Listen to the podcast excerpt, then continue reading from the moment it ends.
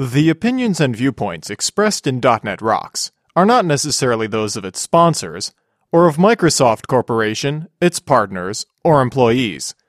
.NET Rocks is a production of Franklin's Net, which is solely responsible for its content. Franklin's Net, training developers to work smarter.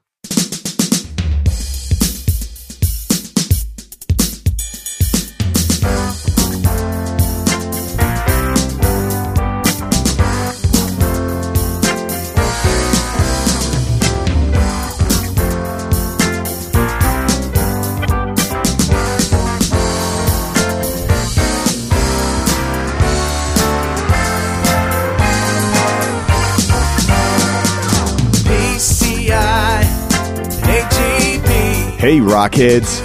Quit spraying your bugs with Deep Woods off and listen up. It's time for another stellar episode of .NET Rocks, the internet audio talk show for .NET developers with Carl Franklin and Richard Campbell. This is Lawrence Ryan announcing show number 316 with guest Matthew Manela, recorded live Saturday, January 5th, 2008. .NET Rocks is brought to you by Franklin's Net, training developers to work smarter. And now offering SharePoint 2007 video training with Sahil Malik on DVD, DNR TV style. Order your copy now at www.franklins.net. Support is also provided by Telerik, combining the best in Windows forms and ASP.NET controls with first-class customer service. Online at www.telerik.com. And by Code Magazine, the leading independent magazine for .NET developers. Online at www.code-magazine.com. And now, the man who takes Mondays with a grain of salt and a glass of bourbon, Carl Franklin. Thank you very much. Thank you, Lawrence. Your jokes just keep getting better and better and better. Who writes that shit anyway? And why isn't that guy Oh, on Mondays? I don't know. I don't know. How are you, I'm Richard? doing very, very well. We're trying to uh, swim our way around in Connecticut here. Rain is just dumping down on us. It happens, you know, and it comes in the form of slush rain. Right. Hey, man, uh, we got a busy show today. We've got two guests, so why don't we just get right into Better Know Framework? All right, what do you got for me? Well, um, what I have today is nullable of T. So this is a generic class, and it's really only useful for value types because reference types are nullable anyway. And nullable meaning that they can have a state where they don't exist. Like, you know, Visual Basic has the nothing command. Uh, you set an object to nothing. Um, y- you know the concept of a null in a database field, right?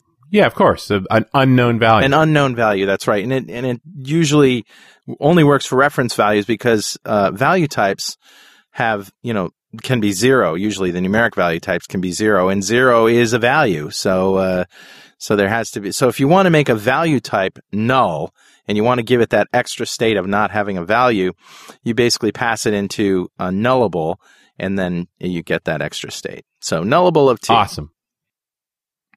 Now we don't have an email today. Is that right? Because we have a, a busy show. We got a long show, so I'll skip the email this time around. I'll have one for the uh, for next week. Well, before we bring on the guests, we have a special treat for our listeners. Uh, Scott Guthrie is with us to talk about uh, what we can expect to uh, to see at Mix this year. Hi, Scott. Welcome to the show. Oh, thanks for having me. Shall I say welcome back? It's been uh, well, thanks for having me back. yeah. So, what's going on? Uh, it's uh, it's uh, busy here in Redmond, but uh, you know things things are uh, going pretty well. It's uh, uh, we got VS 2008 and .NET 3.5 um, and IIS7 as part of Windows Server 2008 launching uh, in early March around the world. We got I think something like 300,000 people are attending the launch events all over the place. Mm. um, which is going to be really great. Um, and you know, we're feeling really good about the release and uh, initial feedback on it. So that's been great.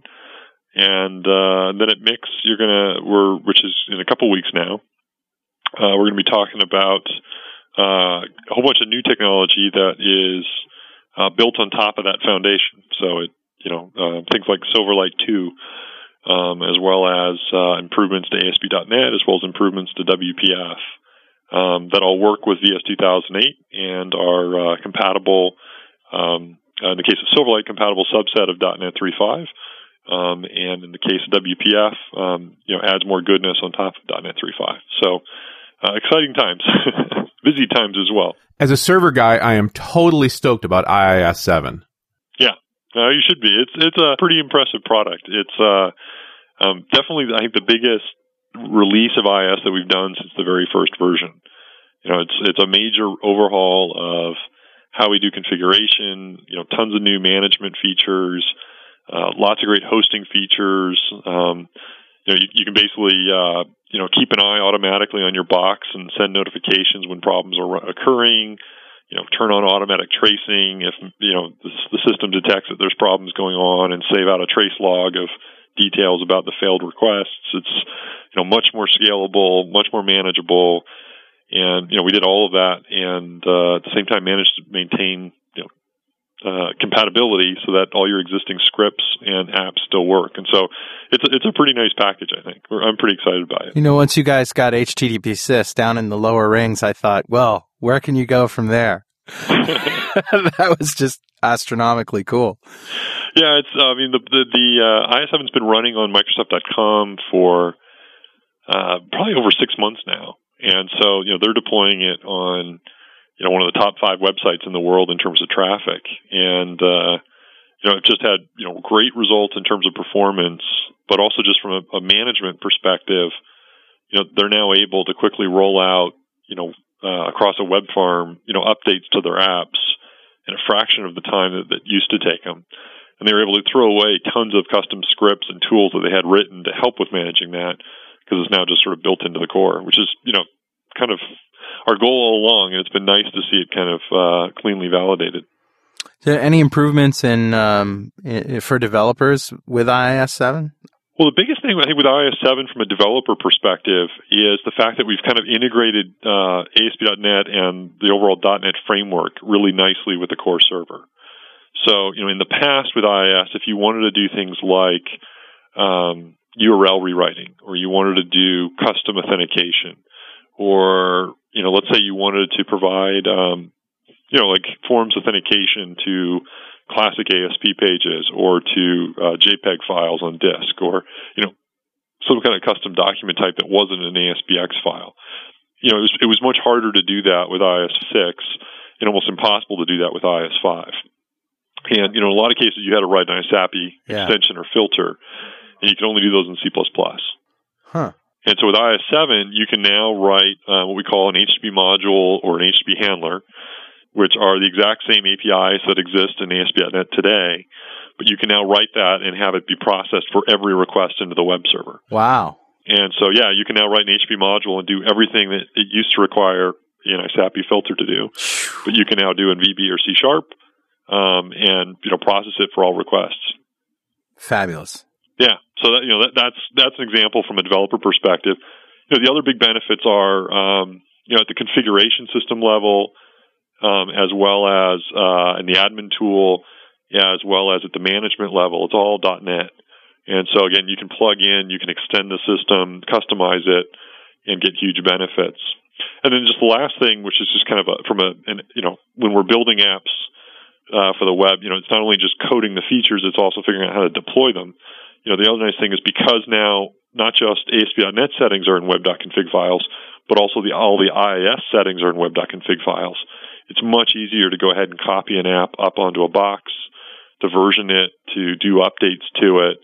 Um, you know, all of that gets a lot easier. You don't have to write custom ADSI scripts or you know anything special in order to deploy an app. You can now just X copy it up in in all settings, both IIS and ASP.NET copy with it. And I look at the IIS 7 now in combination with PowerShell, you could provision everything from scratch out of a script. Yeah, and and IIS7 has built-in PowerShell support. So yeah, it's it's uh, you can you can customize it with a script. We also just shipped a, a new tool we call the IIS um, Web Deployment Tool, and that actually works over HTTP. So it'll work through firewalls. You can go against a remote hoster site, and it allows you to basically take a local app and say sync it to that remote server. and it'll basically copy the app onto the server. And what's nice is it has all the smarts built in. So, for example, let's say you only changed five files of a thousand files in the app. It only copies those five files that changed. Wow, way smarter. When you get into big sites, that's a huge deal. Yeah. Oh yeah, if you have if you have you know a typical site of 30 or 40 megs of content, making a change is a real pain. Um, it also does web farm management, so you can go ahead and roll out the deployment across multiple machines simultaneously. And it also has the ability to say uh, version this app. So in other words, say this is version four of the app, and if you you know start to roll out version five and say, oh crap, I missed, I made a mistake, you know you can go ahead and you know quickly say roll back to version four and it'll go ahead and, and snap it back to the previous version. So, you know, all that, um, you know, you get with IIS7, you know, it gives you just sort of a great platform to build on top of. And, uh, um, you know, on the web server side, really gives us a ton of innovation to kind of build on top of. Now let's talk Silverlight for a minute. Uh, Silverlight 2, obviously big story. Yep. Um, lots of, lots of great new features. Uh, a couple of questions. First of all, are we going to see some sort of uh, beta release or CTP release? And second of all, what does the size look like? uh, yeah, so good, both good questions. Um, yeah, we, we are looking to have a release very shortly. Um, you know, we've kind of we've kind of uh, been a little silent in terms of the features. We want to save up uh, a few surprises. Um, you know, I think what you're, you know, a lot of people have looked at, say, the one one alpha Hmm. that we had, which is, you know, nine or ten months old, or eight or nine months old now, and you know, it, it was definitely an alpha, and so it, while it had kind of core graphic support and the very basics of a control model, you know, what didn't have a lot of the higher level WPF features, like it didn't have layout management. So if you wanted to do like flow layout of controls, you couldn't do that. You had to actually write the code to readjust them on the page, you know, when things moved. Um, it didn't have data binding support. So if you wanted to update things or have like a list of things, you had to write a lot of procedural code to make that happen.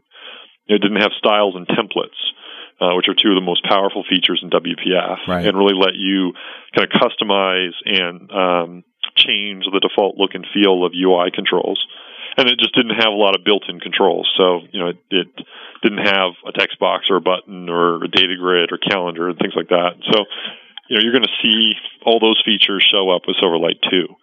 And that dramatically um, simplifies the development experience because you now, suddenly now have a lot more higher level features to take advantage of and uh, lets you build you know much cooler apps. And so we're going to be talking about all those features um, at Mix and showing them off. And um, With those new features, does that mean we have new designers too, new expression SKUs? Yeah, you'll have you know new tools in both Visual Studio and Expression to to take advantage of those new features, um, and be able to start building apps with them. Wonderful. So the size issue, it does Yeah. matter. I've heard. yeah, yeah. Size is uh, is obviously a critical thing um, on the web. Uh, you know, both in terms of two two aspects. One is what's the download size for the Silverlight runtime. Yeah. So in other words, how quickly can you get it on a box? Mm. And then also, what's the size of the apps that you build with Silverlight? Mhm. You know, are these a megabyte apps? That would be bad. Um, uh, you know, in terms of the download size, you know, our kind of core goal um, all along with Silverlight is, you know, have it be a very tight, small download, so that you know the average person on the web, uh, you know, can download and install it in, you know, not much time at all. You know, short number of seconds, as opposed to a minute or more. Well, the I mean the the 1.0 Silverlight is like a megabyte. It's an eye blink on a decent broadband connection. Yeah, I mean, Boom, yeah, it's in. the- Silverlight 1.0 is, is one megabyte all up. Um, you'll see Silverlight 2.0 is a little bit bigger because we're including the CLR and we're including .NET, but it's uh, it's for the amount of features that are in it. I think a lot of people are going to be very pleasantly surprised at how small it is. We spent a lot of time focusing on size, and the install experience. I can say, um, you know, our design goal is it should be able to install in six to eight seconds. Wow. So it's very, it doesn't take long to install, um, and we did a lot of work optimizing that. So And I'd much rather install that framework once and keep the app small, Right. than to have every app end up being bigger because we had to build so much stuff to make it work. yeah, yeah. and Now you know because things like all those controls features that I mentioned are built in, you don't have to redist those with the app. So the other nice thing is that the apps that you build with Silverlight, you know, can be small. In, in many cases, most cases, probably, you know, they'll be smaller than the HTML AJAX equivalent in terms of download size. I'm, nice. and I'm, I'm finding Silverlight very interesting. It, it looks like it's going to be the bridge to WPF rather than the other way around. That folks are jumping on the Silverlight bandwagon and learning WPF as a consequence, or at least a subset of it.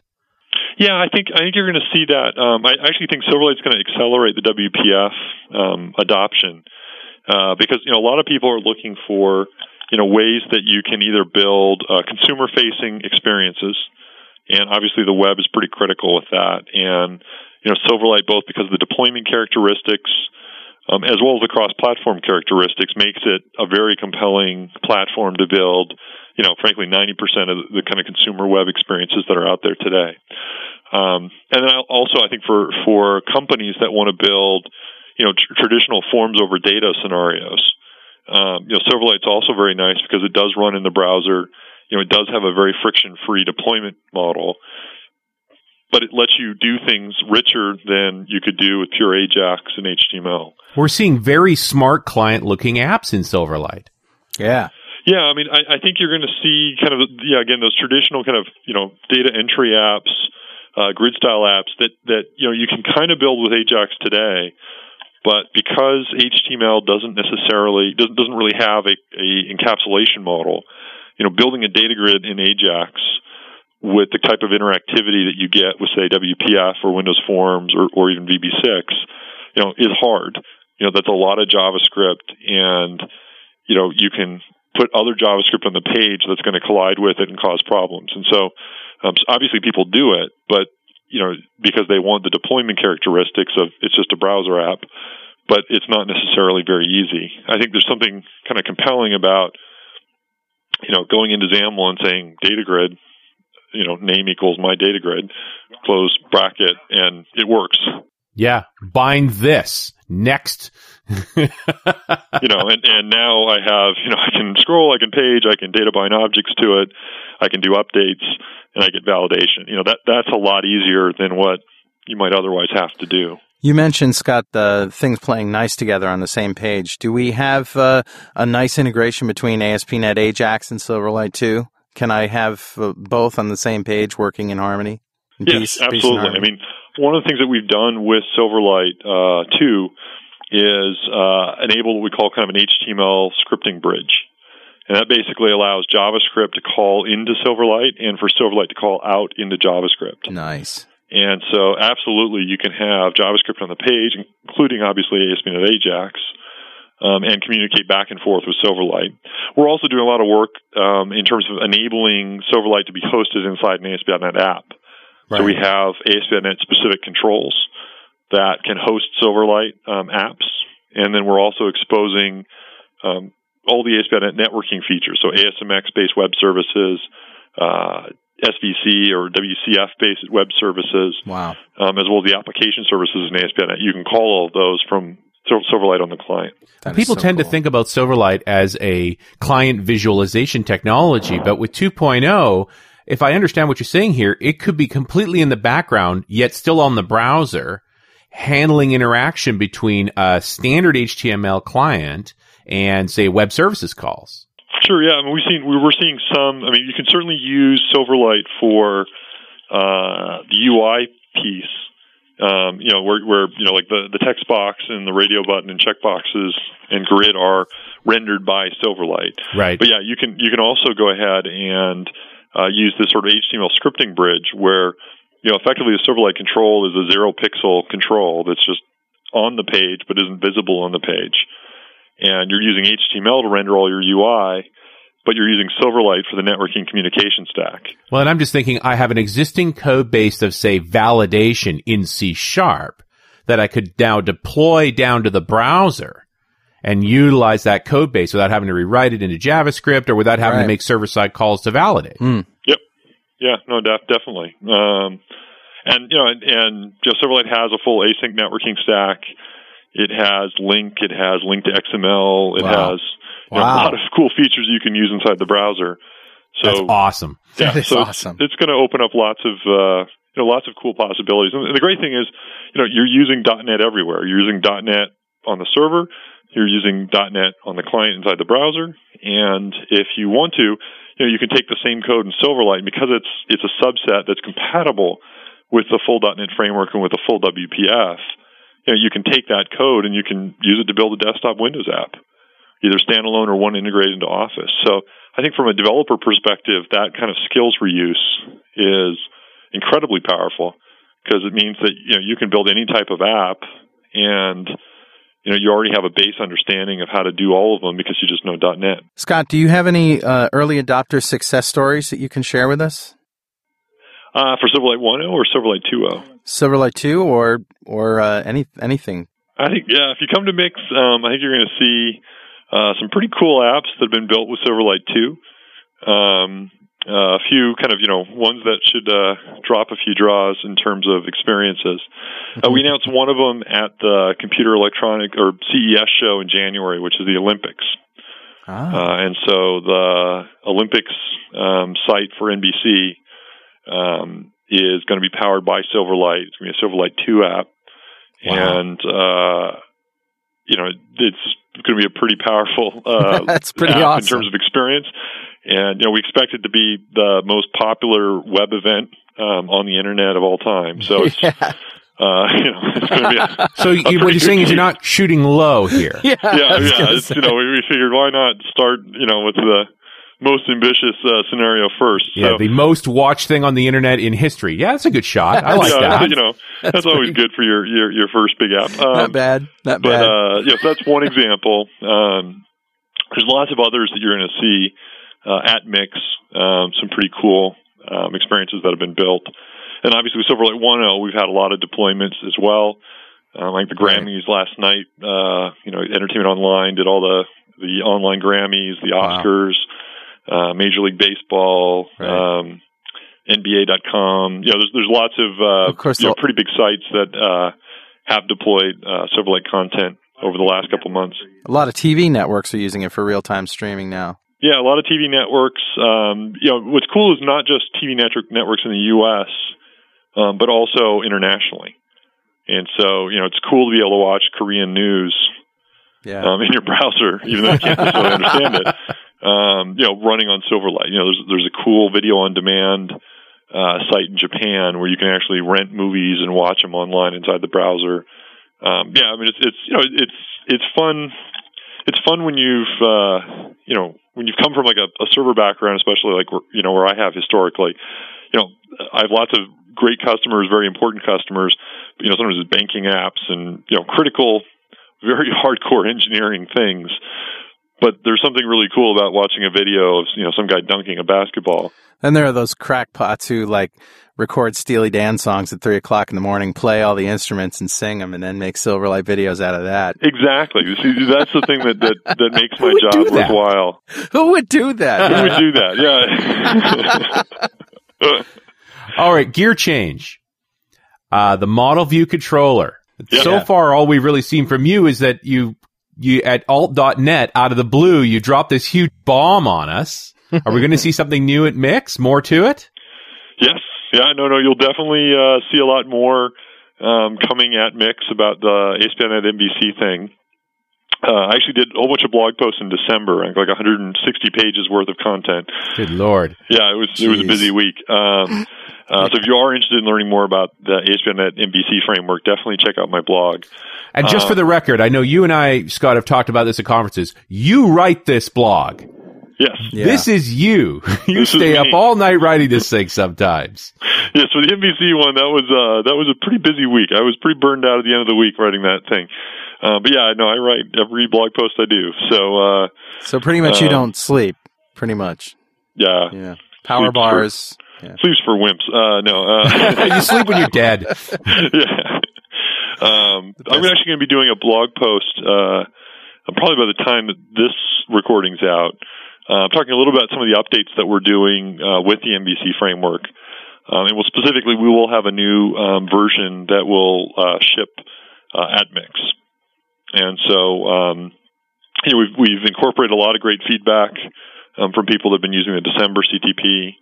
And I think people are going to be pretty happy with uh, the list of uh, changes that we're making. Um, you know, we're going to make it, for example, web deployable inside the bin directory, so you don't have to register anything on a server, um, which is great for hosting scenarios, and it's great for you know uh, scenarios where you know you don't want to necessarily have to convince the server administrator to run a setup program. Right.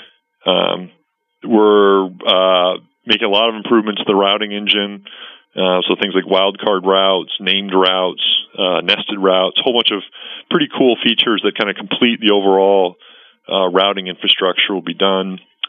Uh, we're doing away with the need to have the controller action attribute. Um, a lot of people said, I just want to be, have public methods and have those be uh, considered actions on the controller. Um, we said, okay, we'll do that. It Um, seems to me that this has been one of the most publicly accessible development projects you've ever done. You, you showed the very earliest bits and then immediately started incorporating feedback. It's really fascinating for me to watch. Yeah, I mean it's it's um it's been it definitely been fun in the sense of um you know it, it's it's people are pretty excited about it and um you know especially when you show something very early you know sometimes you get different bits of feedback you know people are going well you know I don't know you know it's a, you know I'll use this when it ships in a couple of years or whatever. You know we've tried to with this project really incorporate the feedback and you know have a very iterative um, agile based development process. And so you know I'd say that the feedback's been great and uh, I think you know our ability especially when people uh, you know read the blog post I'm doing about some of the mix changes I think there also there's going to be a lot of wow I can't believe they did that um, kind of response in terms of you know pushing the boundaries of what people often traditionally don't think of um, you know us necessarily supporting. You know, like one of the things that Right. we're looking at trying to do is uh, to enable. Uh, you know, we'll actually ship the source code to the MVC framework, and we're actually going to ship buildable source so that you know, hey, if you want to, if you've got some kind of bug fix during the beta process that you want to make because you're, you've got an app that's gone live, you know, you'll have the ability if you want to. You know, hopefully you don't need to, but if you have, you will have the ability to actually make your own change and rebuild it, and again deploy it in the bin directory of your app, um, which gives you a lot of flexibility if you're starting a new project or you, you want to have the control and the option to be able to do that. Do you know the perfect formula for building and managing websites? Follow me here. Zero effort plus Sitefinity CMS equals infinity in website development. That's right. Telerik challenges you to explore its innovative Sitefinity content management system and offers you a chance to win a sleek Zune MP3 player or a Sitefinity license. These cool awards could be yours if you only answer a few easy questions about Telerik's Sitefinity CMS. All you have to do is watch five short movies and see how easy it is to build infinitely beautiful websites with zero effort. You'll learn some cool facts about Sitefinity and the effortless creation of websites. So go to www.sitefinity.com and give it a try. It's fun, it's interesting, and it can get you a free license or a free Zune. You guys are showing so much stuff at Mix. Are you going to have anything left to save for Tech Ed? Much Doing less one comes at a PDC. time here. or Uh, PDC for that matter, right? Yeah. Um, no, we'll have we'll, we'll we should have uh, you know we'll have yet more stuff at TechEd in terms of hopefully not new new stuff in the sense of you know brand new APIs that people need to learn, but Right. you know TechEd in June you know you'll see uh, you know all these projects Silverlight two MVC WPF. Right. Um, you know, you'll, you'll basically see kind of the next rev of each of those. You know, as we continue to kind of incorporate feedback and make them even better. But Mix certainly is a, a very exciting conference to go to. I know that um, a lot of my developer friends would rather go to Mix. You know, if they had to choose between the two, Mix just seems to have the buzz and the, the web stuff and the design and and all of that. That uh, yeah, it's a great conference. Yeah, it should be fun. Should be fun. Um, what about this ASP dyna- uh, dynamic data? Hmm What are you guys up to there? Well, that's um, that's also uh, an addi- an add-on or extension to um, ASP.NET 3.5, so the .NET 3.5 NBS 2008 that we're working on. Right. And basically, what that lets you do is um, sort of designed to let you build uh, data-focused websites um, very fast and very easily. So you can start with a LINQ to SQL or a LINQ to entities data model. So you can define your data model however you want. You can add any business rules or business validations you want into the data, you know, model and the entity layer. Um, and then you can go ahead and say, create a website off of it. And This sounds very Rails like. Yeah, I was going to say. um, yeah, I mean, it incorporates a lot of scaffolding aspects. Okay. Um, yeah, you know, where it's a little different is uh, for the dynamic data that that um, that's in uh, that we've been showing. One of the nice things about it is it leverages the ASP.NET control model um, when you're using it in a web forms app. We'll also support an MVC version as well. Right. Um, but inside the web forms app, it, it basically allows you to um, get use some of our existing data controls and get automatic UI from them, and you get much more functionality than you would say um, with a PHP or say a, a you know a Rails based scaffold. So you know like paging, sorting, editing, you know. Uh, well, this has always been the strength of ASP.NET is this great control ecosystem so that I got so many features just by dropping that control in. Yeah, exactly. And then with the data framework, you can go in and customize them.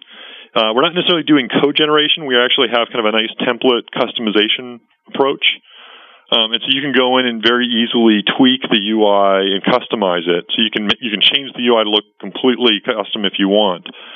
But the the overall approach we're taking kind of is designed so that as your data model changes or as your project changes, you're not having to regenerate or recode a lot of stuff. So it ends up again sort of helping in building, um, you know, a certain class of data applications. It's it's not going to be for everything, but because it uses the same LINQ to SQL, LINQ to entities data model, it uses the same UI controls that you're familiar with with ASP.NET. You know, even if your app outgrows its usage, you're using the same core concepts that you would use if you're writing it from scratch. Yeah, it sounds like a great prototyper and probably even deployable in the first initial revs, but as things scale up, you're going to have to break down some bits and deal with the scalability issues around it. I don't think you're going to see so much performance scalability issues because it's using the same core thing. I don't Right. think you're going to see that the performance wise it's bad. I think there'll be times when you'll say, you know what, I'm going to add some completely custom UI. Right. And at that point, great, just say file new ASP.NET page, and you can you know copy and paste where you're at, um, but modify the page however you want, add any custom logic you want to the page, um, and and completely override it. But you know you don't have to do that from the very get go. So again, it's it's very good to get started with projects. You can adapt them. You might choose to use the default scaffolding UI. You can customize the scaffolding UI, and then if you want to completely customize it, you can just override the page itself. So I think you know I think hmm. it's going to be good for you know probably eighty percent of data driven apps. Yeah. Um, it sounds like a great rapid app tool. Yeah. It'll get you to that the finish the initial line really quickly, get people's ideas validated, and then they'll come back and say, "Yeah, I want a different kind of UI, or I want to attack this problem a different way." Yeah. But you've really you've made that first week so productive. Hmm. exactly, and, hmm. and frankly, you know probably eighty percent of apps out there. That's good enough. Yeah, that is good There's enough. a large class of apps where you don't need to have it everything custom, and so having some pl- somewhere that can take you from you know zero to sixty in the development experience and keep you in a good place where you don't you know that that's that's a great win. Yeah, So- the whole thing here is you don't want to have to start over at that point. exactly. Well, that's Yeah. where most people give up, right? Right in the beginning. If they can't figure something out, then that's it. And the cool thing is all these features, the dynamic data, the MVC, you know, the WPF improvements, the Silverlight improvements. Um, you know, the great thing is it all works with VS 2008. It works, you know, built on .NET 3.5, and you know you can deploy it on IIS 7. So it's you know it ends up you know, the products that we're launching in the next couple of weeks, you know, really are the foundation for all these goodies that are coming out later this year. Really, a whole new ecosystem of web development. Yeah, yeah, and so it's I think it's gonna be an exciting time to be a .NET developer. Oh, without a doubt. Uh, I also know uh, Internet Explorer 8 is going to show up. No, Yes. really?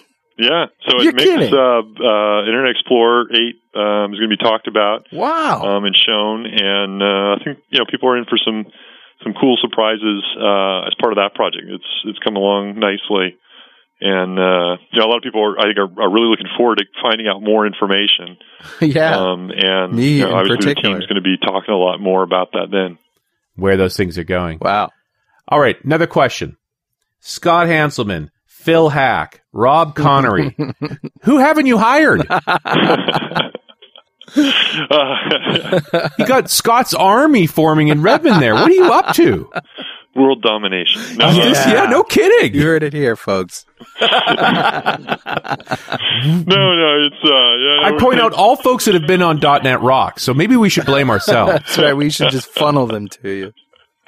no, it's well, it's uh, yeah, those those have uh, all great guys, and uh, very very happy to have them on the team.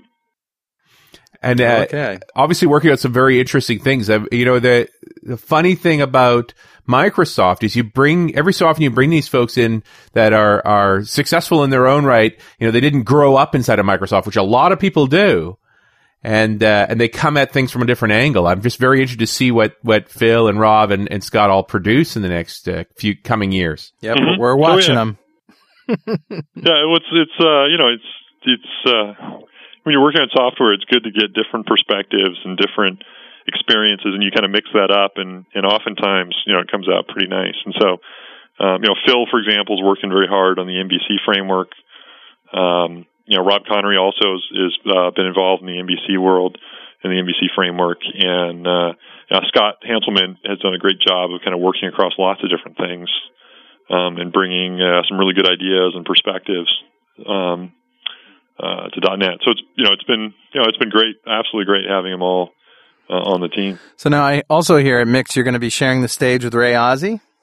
Yep, yeah. Ray and I uh, last year we did uh, we both did uh, keynotes the first day, and so uh, it seemed to go really well. So Maybe they you do it again. back to, again this year. All right. That's awesome. So I guess you know the keynote is the big thing that everybody uh, waits for the oohs and ahs. It's going to be pretty spectacular, I hear this year. I think it's going to be pretty darn good. Um, you know, it's uh, it's a lot of work for the next four weeks to get ready for it, but Right. uh, um, yeah, I think uh, I think people are going to have a lot of fun, and I'm certainly looking forward to uh, uh, sharing some of the details. I think there's going to be some some uh, uh, fun stuff that uh, a few surprises along the way. Awesome. Well, and I know we've spent enough time backstage around a keynote to know it's just an astronomical amount of work, as opposed to this show where we just sit down and talk. and mostly it's, let you um, talk. Yeah, it's it's you know the, when you have a couple thousand people in the audience and press and analysts and you know cameras and all that fun stuff. You know, it it, it uh, it's a little bit more formal than than the typical uh, interview, but. Uh, uh, you know, we we aim to put on a good show, and I, I think I think more importantly than the show, though, the story is is uh, a really good one, and you know, you know, my job is just not to screw up telling it on stage. So it's it's you know, it's not the hardest thing in the world, but it uh, hopefully will be a lot of fun. Well, You know, one of the things you talked about at Mix 07 was the DLR and all the dynamic languages. Where is this going to show up this year? We're making good progress on the DLR. Um, so we've actually been doing lots of interim drops. Uh, and so, you know, IronPython and IronRuby are both running on top of it. I think with IronRuby, we're passing about uh, 60% of kind of the public um, Ruby integration tests. So, you know, we're making progress on that. You know, every month the percentage goes up a few points.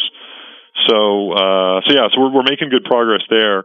Um, and everything with the DLR, you know, both the compilers as well as the DLR runtime, uh, we are shipping source to with buildable source. So it's it's been good both from a you know uh, technology perspective, but also from a process perspective.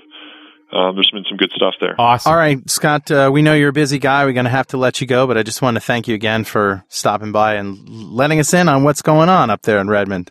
Cool. Well, thanks for having me. And hey, we will see you at Mix. Sounds great. See you at Mix, guys. All right, take care. Awesome. Take care.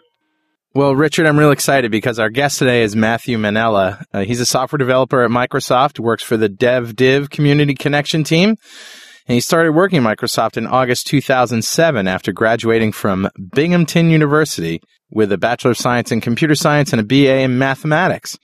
At Microsoft, he has worked on standalone tools and Visual Studio plugins for developers. Recently, he's worked and helped launch the MSDN Code Gallery website, which is a new site that allows developers to share code in samples. Welcome, Matthew. Thank you for having me. Uh, it's a pleasure to have you on the show. Yeah, DevDiv. What's DevDiv?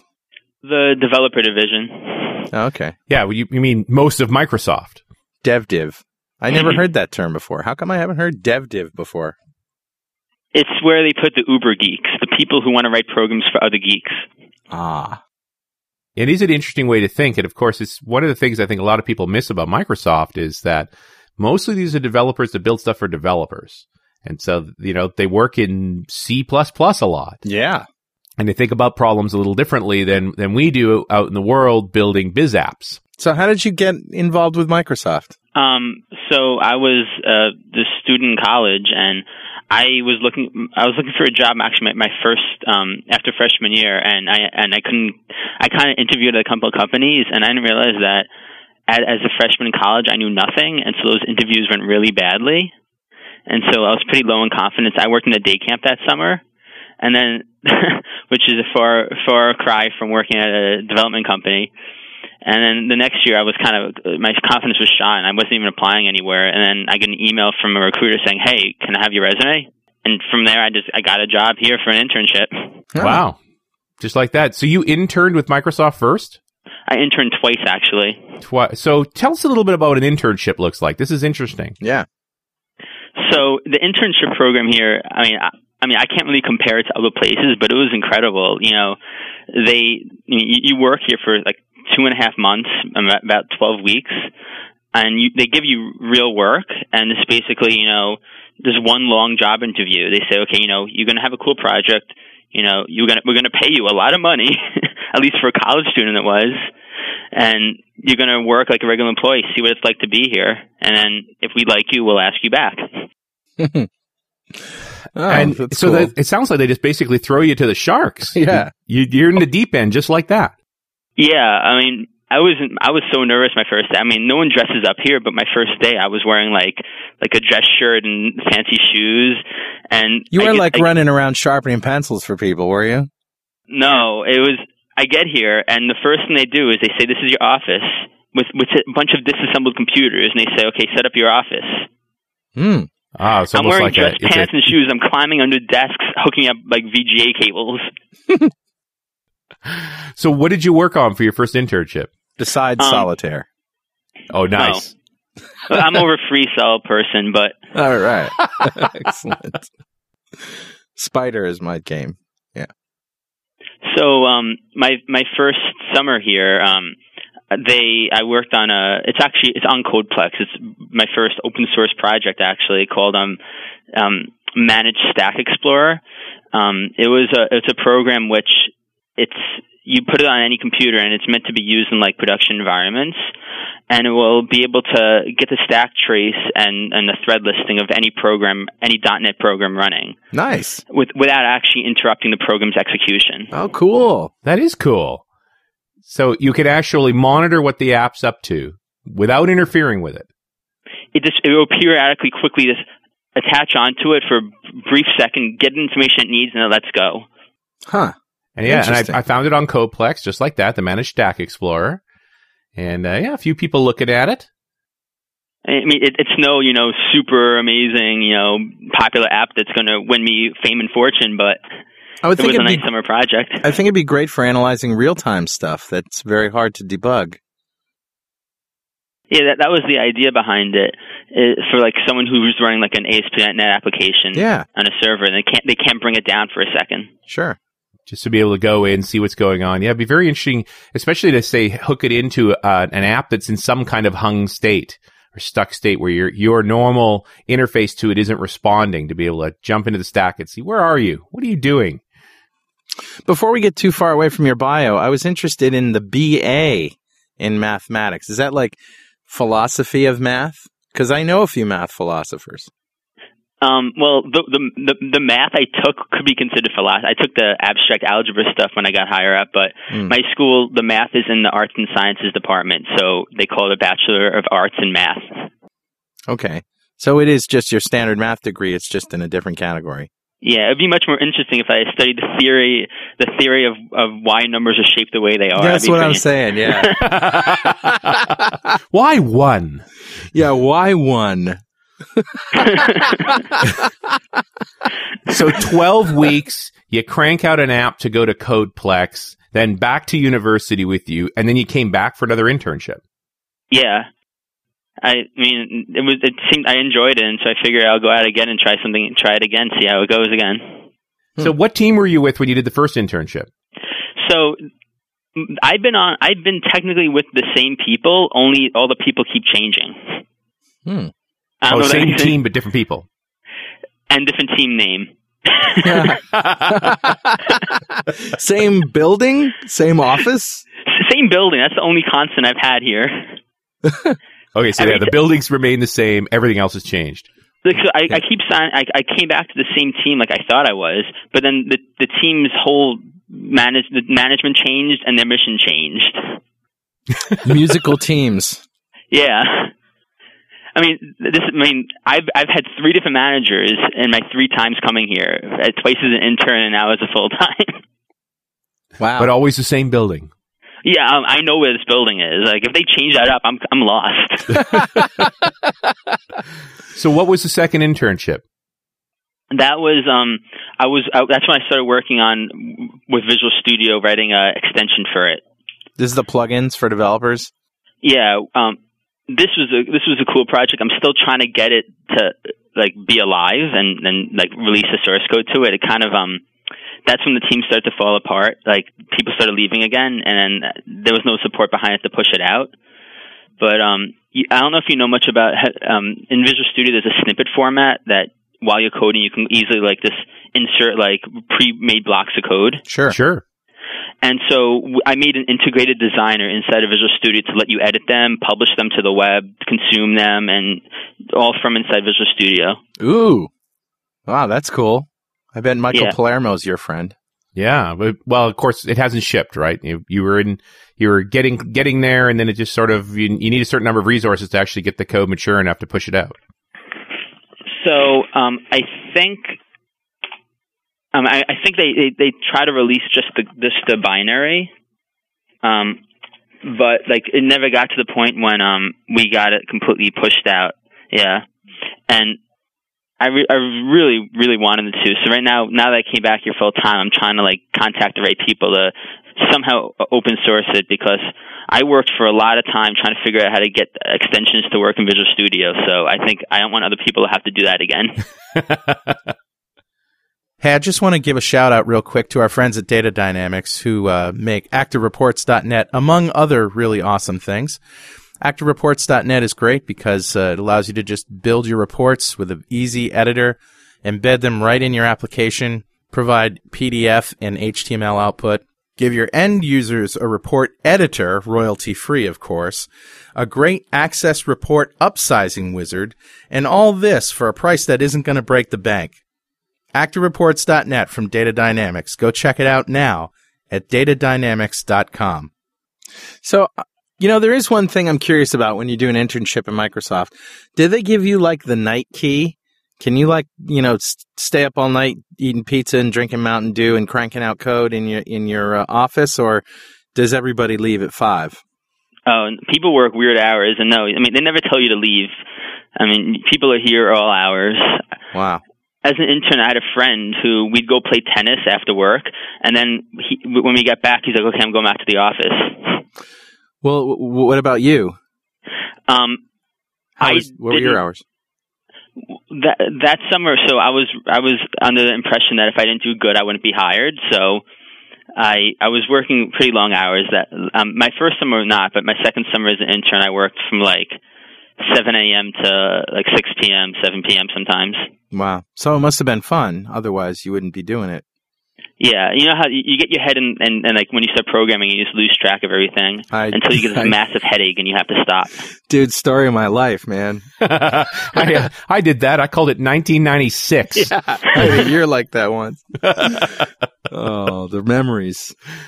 All right. So now let's get to the current generation stuff. So an interesting history and a guy who's been obviously attracted to Microsoft for a long time. You land a, a full time gig and out of this comes Code Gallery. Yeah. So the MSDN Code Gallery, tell us the genesis. Where did this come from? Tell us what it is first. Okay, so what it is is a, a community site to share like pride the code. Like instead of like what CodePlex is for, the best way to describe it is comparing it to CodePlex. CodePlex is like if you have a project and you want other people to work on it with you and develop, you put it there. But if you're just a developer and a lot, and everyone does this, and you just, you're trying to learn a technology and you work this this sample out, that has has cool features but isn't completely polished, and you just want to share it with other people so they can they can look at it. You put that in Code Gallery so that any any knowledge you you learn isn't wasted just sitting on your box. I get it. Yeah. So I mean, the whole point of Codeplex is really to get people to collaborate to build something. Yeah. And Code Gallery is just, hey, I got this thing. If you'd like it, here. And you don't even need to have cert- like if it's a tool you wrote and you don't you don't want to really support it completely because you know supporting a tool is a whole nother effort. I mean, I mean, a developer. I mean, especially as I'm coming from college, you know, I would write stuff and I'd give it to my friends, and if they asked me for help, I'd say no. Yeah. Like I'm done with this, and so this is a place where you can put it up, and this, you know, you can get feedback on it if you if you're interested in it, and you can, and it's just a place for people to learn from others.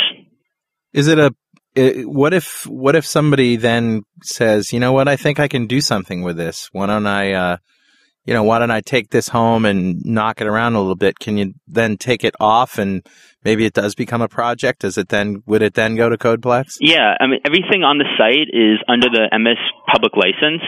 Now I'm not qualified at all because I don't know anything about licenses, but I'm I'm pretty sure you can do that with that. Is there anything special about it? Um, it what what I find really interesting about it is um the whole like the whole community features built into it that you know you can you, you have a full wiki ability so you can design like you can really describe what your thing is very well because just throwing up a binary source code is pretty useless unless you tell people how it works Yeah. so it gives you the ability to describe it very richly, and then you get also like discussion boards, and you even get an issue tracker, which hmm. you know that may confuse saying, oh, well, if hmm. this is not an ongoing project, but if you post something and people have like, oh, this doesn't work, this doesn't work, maybe you'll be interested enough just to you know address those. Or somebody else would. Yeah, exactly. Yeah, I think you get to the point where yeah, some guess somebody else could take care of it. You put it up there and said, "Yeah, I have no cycles for this." But if somebody else is using it and said, "Hey, I fixed this problem this way," at least there's a place to capture all that information so that other people who want to use it, you could end up with a project that ends up being supported, even though you you may have written it, you didn't do anything to support it. And that's like the whole point of like that people seem to forget about development is that you know you don't never want to do something over again. Right? Yeah, write it once, get it out there. Yeah. Especially like I mean, so many times you'll you'll go online looking for something and spend hours trying to find something, and if we, now you know you know there's a place where people are putting tons and tons of stuff, maybe you can find something that can help you. It seems like a good place, you know, just to sort of sort of throw stuff at the wall and see what sticks. You know, Exactly. no no pressure, no nothing. Just you know, here if any, you know, obviously the things that people are very interested in could could turn into real projects. But Yeah, it's like a testing ground. Then you move it to Codeplex. Exactly, and where this actually, like when you said Genesis, this came out of um, Microsoft. There's, I mean, there's so many bloggers here. Uh, it, it's crazy how many people blog, and a lot, when people blog, they often blog about like pieces of code they wrote, and Right. posting on your blog is where everyone did it. The thing is, that's completely not discoverable because you can't group things together. There's no structure. So if there's ten different bloggers who post different, you know, C sharp samples. Uh, I mean, it's you can't see them all in one place. And now we're trying to encourage people at Microsoft and outside, saying, "Hey, you can blog about it, but why not host it in a place that gives you discussion issues and full text and a better navigation, so that people can find it more easily, not just wandering through random blogs." So what are you are you using tagging basically to create some taxonomy around the, the, the different samples? Yeah, So if I'm looking for C sharp stuff, I just go to the C sharp tags and that's where I'm going to find things. Yeah, and then you can drill down further by going to more tag and say, okay, I want C sharp and let's say speech speech recognition, and you Right. get more. You, you can drill down as narrowly as you're looking. how many projects are up there now?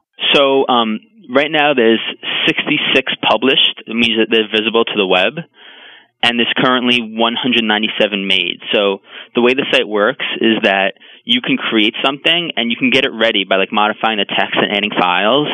And then once you think it's ready, like that it's at a state when people can actually look at it and get something out of it, you click publish, and then it becomes visible to everyone else. All right, so you have time to tweak, tweak and get things ready, and then when you're ready, make it visible, and off it goes. Yeah. You know, I have about uh, about a hundred projects of my own that I've written over the years that I'd like to throw up there. That'd be incredible. That's a lot of stuff, Carl. I just write code and then I forget about it. So, how familiar, uh, Matthew, are you with some of the projects that are on here? Well, s- since I spend so much time on it, I feel like I'm I'm very vested in making sure there's good stuff on it. So every day I kind of look at it and see if there's anything cool. And like, I've seen some really interesting projects show up on this. Like? Um, there's one called um, Sticky Notes. It's an extension for Visual Visual Studio, which is why it seemed interesting to me. That adds like kind of like a, a little notepad for you put notes about your what you're working on inside Visual Studio. That's an interesting idea. So instead of you know, I always see in code people write like hack to do remove later, Right. and then that gets shipped. Yeah, I have Yes, it comment. I have comments in my code like to do make this not suck. Yeah, exactly. Tur- take out the suck. yeah. No, I like the one that says, this approach works, but it sucks. And then the code's there. I've seen um figure out how this works.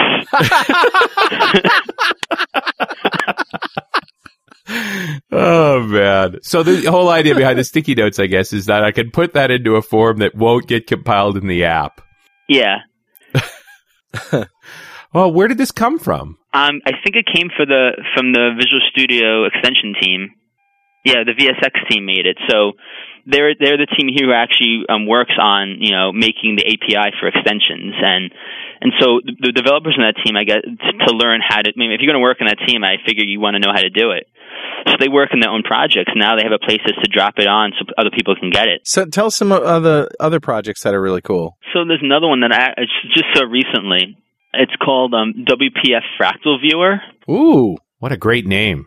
So like this one's pretty interesting because it's using um something I didn't know anything about the parallel extensions for for um the .NET that lets you do parallel programming more easily. oh wow. Oh, man, this is cool. It draws fractals and and it's completely parallelized. So the more cores you have, the faster it goes, and you see different sections being drawn independently of others. I wonder if that was a um a knockoff of a of a demo that um I think it was Ken Spencer did for the uh, .NET Roadshow back in the earliest days of .NET.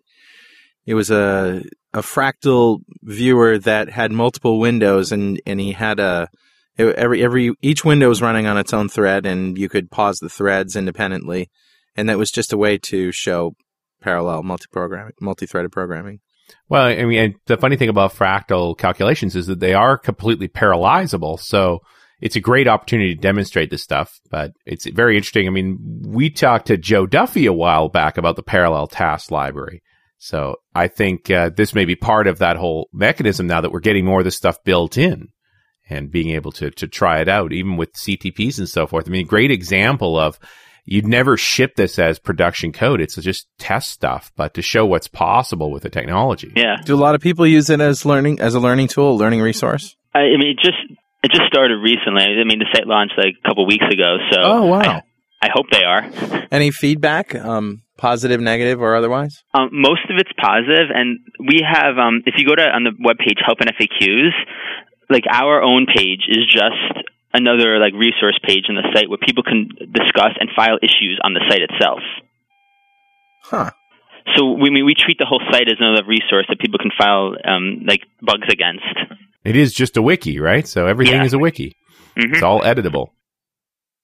And so we've had I mean, there's a, three issues there, and there's um, when working on it. Like there's a lot of things. You know, of course you want to get tons of things done, but then you have a date, so you just want to make sure you get it out.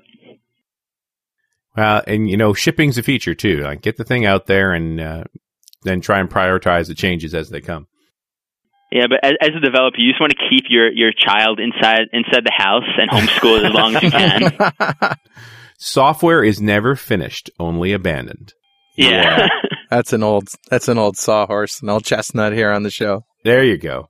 Yeah, Pablo Galiano is the guy who did the uh, the sticky notes uh, application. I just pulled up to his, to his blog as well and ran across another one he's thrown on Code Gallery called TTX Gen. Any thoughts on TTX Gen? You I at don't. that? I haven't seen that. oh, well, oh, wow. know, more new stuff. Even you can't keep track of it all. No, Yeah, it went up, it went up yesterday. Wow. Yeah, I mean, people here seem to be really adopting it, which is what we were hoping. Because we figure once we get people inside the company to really start pushing content, then it's like a snowball effect. Once people start going there for things, they'll be more apt to post more content on it. Makes sense to me. It's just a question of how the apps are ultimately going to evolve. on one hand, I think this is almost a snippets library. Here's a little chunk of code. This is what it does. Do with it what you will. On the other hand, I could see whole applications ending up up here that would be fairly complex. Oh yeah, I mean that's the one thing is that like for a sn- snippet library, this isn't the most. I mean, this is a little bit more too heavyweight for that. Like if you just want to grab a piece of little piece of code, this is going to feel clunky, you know. Yeah, it's- it's really about wanting more than that and, and that whole dialogue around it. Yeah, I I mean the community features were one of the main like pushes for this. That we want people to be able to talk about things that that we push out or other people push out. Now you say we push out. Have you personally got some code up there? So uh, that's pretty embarrassing that I don't yet. I have uh, this same as you. I have things on my computer. That's That- not I just- embarrassing. I, mean, you wrote the site for crying out loud. Well, okay, so I can't I can't take credit for writing the site. I mean, this is based heavily off of CodePlex, oh, Okay. Right. All right. and so give credit where credit is due. They have Sure. an incredible piece of software that the fact that we're able to go in there and it's completely modular and able to pull pieces out and rewrite things so that it works better for our situation. Oh, good. I I just basically, you know, came in there and, you know, as, as like, you know, loaned help to try to get this out as soon as possible. Okay. But yeah, so it's I actually have- derived from CodePlex. yeah, and if you look at both sites, uh, I mean, it's we don't hide it that well. Yeah, it's sitting side by side. I think you changed a few fonts. oh yeah, definitely. at, at least four fonts are completely different fonts. and the banner. There's a different banner. It's red instead of green. Kind of has that DotNetNuke look to it. It does actually. It's I, it's funny you point that out. I'm suspecting it's not based on DotNetNuke though. No, it's uh, custom stuff. Yep. But yeah, So- I mean, No, go ahead. working with CodePlex, I mean, this was my first time ever touching ASP.NET. Wow. So it was fun being thrown into a fairly large code base. It's tough saying large code base here when you have like Windows and VS sitting there. Yeah, Right. Word. Yeah. Yeah, you want to talk about large code bases. But I mean, for me to be thrown into like a ASP.NET project that I've never done before and have to pick it up and learn the code base, I mean, it, that was really fun. Yeah. Well, it just goes to show if you know the fundamentals here, each of these things is pretty straightforward to pick up. Here's an interesting one. SOAizing MSMQ with WCF and why it's worth it. That's a great title. Yeah. Another descriptive title. Really cool. So, so are some of these articles as well as code? Yeah, we, we encourage the the people who put things up to really give it just do and put like full article, rich images, and describe it as much as you can. Oh, and videos. There's a video with this. I found the Visual Basic LINQ video series samples. Yeah, and I'm I'm I'm looking at this SOAizing MSMQ at WCF, and uh, it's got a blurb and what we'll cover, and there's watching a video, and you can read a download a doc and the code. It's pretty cool. Justin Wilcox is the guy who did that. Well, yeah, we just we, we we think like this is real. I mean, and anyone who like people once you learn something, you always love to sh- like teach other people. Everyone loves to teach, Right. you know, because it makes you feel smarter. Well, you also learn a lot by teaching. Yeah, you, get, you have to get committed to the material enough to be able to teach it well. But I also think it's great to brain dump it, get it out into a form where, heck, I, oh, I can go back and watch it again and remember what I did. Interesting. LINQ and named pipes. Some really good stuff up here. the LINQ stuff, like so, the sample I have that I want to post is a LINQ sample because when when I first started like reading about LINQ, I, I thought it was the coolest thing since you know I'm not going to use sliced bread because that's too old, but coolest thing since you know. .NET 3.5. And so I started playing with it, and I have I have a sample sitting in my computer at home that I just need to, you know, clean up and push out. So, you know, not everybody gets to have an internship in Microsoft. You know, you you sort of are a fly on the wall in many cases, I bet. You must have some uh, some entertaining stories to tell. Yeah, well, so interns are an interesting um, bunch because like you you- you're working here, but like you're still kind of separate, and so the the interns have their own events and their own discussions and. And one of the one of the events I went on um, was to there's a to climb Mount Rainier, not climb, hike on it. And so it was me and a bunch of other interns, you know, going on a hiking trip on this big mountain. And this is my first time ever doing that, and I didn't know that it was actually snow covered and steep. Uh, yeah, people die on Rainier. Wow. Yeah. yeah, so I'm going there in sneakers and shorts and a t-shirt. what were you thinking? I don't appreciate that. That was some flip flops would have been good. Where? Oh wait, wait, uh, Matthew, where are you from? I mean, obviously, you didn't grow up in Redmond, or you'd known about Rainier. I'm from New York, Queens. Okay, Okay. yeah, yeah. There's no mountains over there. Yeah. No, there's there's no mountains, and all the snow is mostly yellow. Yeah. Yeah. So you were hiking. How far did you go? We we were, I mean, we were hiking like a few, few miles, and I'm not going to be the party pooper and say nope, can't go any farther. I'm just gonna let my toes fall off. And I mean, we were like, I mean, it's not just hiking. You kind of are like climbing over pieces and Yeah. getting up there. And I mean, my I've never had wetter socks than that in my life. I'm just surprised nobody stopped you and said, "Hey." Well, of course, it's all interns, right? So then, is anybody local at that point? They're all from different parts of the world. They don't necessarily Yeah. know Huh. where they are. I had a feeling there was some email telling us to prepare because everyone else seemed pretty prepared. Oh, I see. hadn't hadn't done a lot of pre-reading. Matthew, I had I had a year like that once too. and they had they had a lot of events like that. Just like you know, trying to build camaraderie between interns because you know they want to make you feel like you're special, so that you come and work here if they if they want you to. Sure. Yeah. But it's it's funny to see the dynamic is sort of interns grouped together. It's not so much as they're part uh, they integrate with the team. yeah, I guess it's just uh it takes time for that to evolve too. I mean, it's now you're on the other side. It's got to be kind of strange when you look at an intern. What do you see? I mean, I'm, it's going to be weird to see how like like uh, do I do I talk down to them? Do I let them know I'm better? Like I used to be you, but now I'm not. now I've gotten over it. Yeah. So, y- you know, I can remember going to work at a new company in Southern California and me being a Connecticut guy, right? It was, you know, the warm sun and everything. But it was, Southern California is a little weird. I actually lived in the valley for two weeks before I realized there were big mountains there. Because of the haze. One day the smog lifted and there was mountains. I walked outside. I'm like, holy shit, what is that? Ah! Okay. but uh, then you know we we would uh, we would do camaraderie building exercises by driving to the beach and getting red as lobsters and body surfing our you know until our we broke limbs. you wow. know.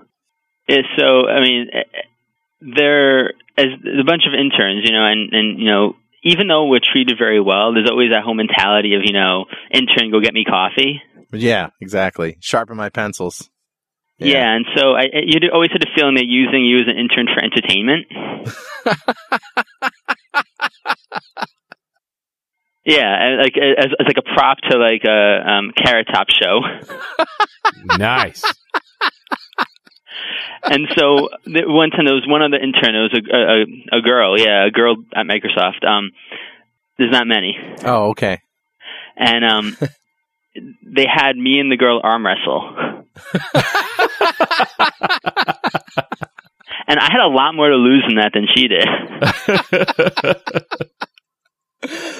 Oh, who I don't. I almost don't want to ask who won. Oh, I dominated. Oh, well, okay. Oh yeah, it wasn't even close. I, and and I may be lying right now, but I'm not going to tell you if I am. you kicked Right. that girl's ass. Yeah, she had nothing against Way me. Way to go, dude. Uh, her crying afterwards was a good thing. oh, nice. Oh my god. Hey, Danny Simmons has a project loaded up on Code Gallery called Perseus, the Entity Framework Entity Bag. Hey, cool. Yeah. That's a, a heck of a lot of uh, of entity framework stuff. Very really focused on exchanging entity framework graphs back and forth over WCF. Hey, Rod Paddock's got one. Oh, wow. It's like uh, half of the uh, old guests of .NET Rocks have been on the uh, have been up here already. Rod Wow. Paddock sample site. This is the repository of code samples from Rod Paddock. I'll be moving my code from GotDotNet very soon. Wow. Yeah, since GotDotNet site is basically dead, they're pushing, moving over all the things from there to this site. Very cool. Yeah, that was uh, when we did the open source panel in Vancouver. There was a discussion about GotDotNet going away. I mean, it, it- that site was so old. It came out like when .net came out, and so it was time for something new, something better for the situation. This is interesting. The Office Ribbon Clicker. One of the limitations of Office Ribbon is you can't switch the tabs programmatically and you can't click the ribbon buttons programmatically. So this would be good for Mark Miller's Install Buddy program. You remember that, Richard? Yeah. Yeah, so the Install Buddy is a program that Mark Miller came up with in his head anyway that would automatically push the next button for an install wizard. So, you know, it's just a little thing that sits in your tray and when you go to install something it just clicks the next and accepts the defaults and you don't have to Yeah. It was funny when Mark told the joke. Zing. install buddy. Hostable Web Core Custom Service, IIS 7. Hostable Web Core, known as HWC, is a new concept in IIS 7 to host a website or web service inside your own process. And uh, there's a project up here that shows you how to do that. It's very cool. There's some good stuff here. Yeah, hopefully there's people will start more people will start going to it. Uh, we're just hoping like it gets better search engine ranking so that people will land on these pages when they search for anything dealing with these. And of course, it, it's not like the code is up here. It's an interesting problem with blogs is when you're just posting the code directly into your blog, code does not index well for search engines. But here we're not really looking at code. It's more about the descriptions you write and the conversations that have around the project. That's what's got to get indexed. And there's links to the code. Yeah. And we it keeps track of the download, so at least you know like if your sample is pretty cool and a lot of people downloading it, maybe you should expand on it. yeah, you get some love. You Yeah. give love back. Oh, nothing's better than seeing the download count go up. Absolutely. Yeah, that's, that's certainly true. CodePlex too. Master page commands for MOSS. Good stuff. Well, Matthew, thank you very much for uh, coming on the show. Thank you. And we certainly appreciate all the work that's gone into the MSDN Code Gallery. Thanks. All right, and we'll see you next time on .NET Rocks.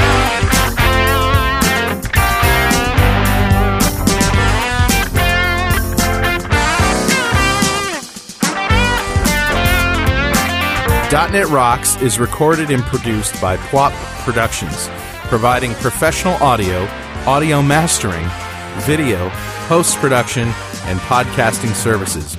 Online at www.pwop.com.